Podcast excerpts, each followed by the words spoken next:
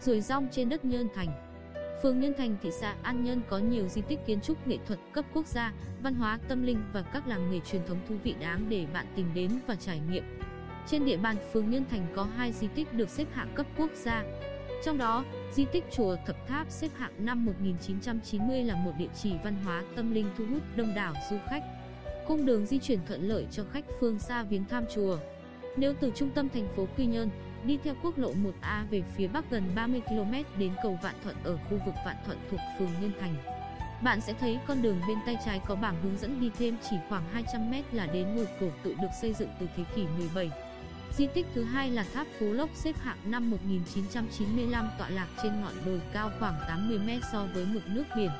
Nếu đang ở chùa Thập Tháp, bạn quay trở lại quốc lộ 1A và đi về phía bắc thêm khoảng 2 đến 3 km đến ngã tư Gò Găng rẽ phải và đi thêm khoảng 500 mét theo con đường mới mở hỏi thăm người dân sẽ nhiệt tình chỉ bạn đường lên tháp Phú Lốc. Lên đến đỉnh đồi, phóng tầm nhìn ra bốn phía bạn sẽ thấy công sức leo đồi và rẽ cỏ gai rất xứng đáng khi cả một vùng ruộng đồng, sông suối, làng mạc đẹp như tranh vẽ nằm gọn trong mắt bạn. Tháp Phú Lốc được tạo lập từ thế kỷ 12, là giai đoạn đầu của phong cách Bình Định và chịu ảnh hưởng của văn hóa Khmer, có kết cấu mảng khối và kiến trúc toát lên sự uy nghi hoành tráng. Điều thú vị và thuận lợi ở phường Nhân Thành mà ít địa phương có được là khi di chuyển trong phạm vi từ 3 đến 5 km, bạn có thể tham quan được nhiều nơi người dân gắn bó giữ nghề truyền thống. Sau khi tham quan chùa Thập Tháp, có thể tìm hiểu về nghề làm đậu khuôn cũng ở khu vực Vạn Thuận. Nổi tiếng nhất ở địa phương là sản phẩm nón lá gò găng, được Cục Sở hữu trí tuệ thuộc Bộ Khoa học và Công nghệ cấp bảo hộ thương hiệu trong toàn quốc từ năm 2018.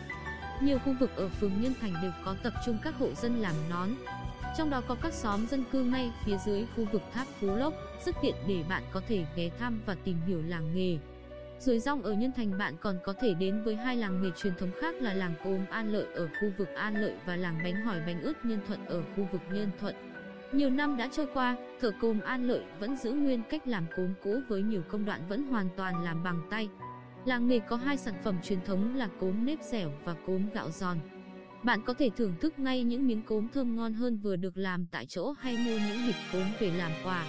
Cốm An Lợi không chỉ được tiêu thụ trong tỉnh mà đã đi xa khắp trong Nam ngoài Bắc. Tương tự, đến với làng bánh hỏi bánh ướt, bạn sẽ thấy vui khi hàng ngày bánh hỏi bánh ướt Nhân Thuận vẫn đều đặn theo xe khách vào thành phố Hồ Chí Minh sau đó lan tỏa khắp các tỉnh miền Nam hay ngược đường đến với những cộng đồng xứ nấu trên đất cao nguyên.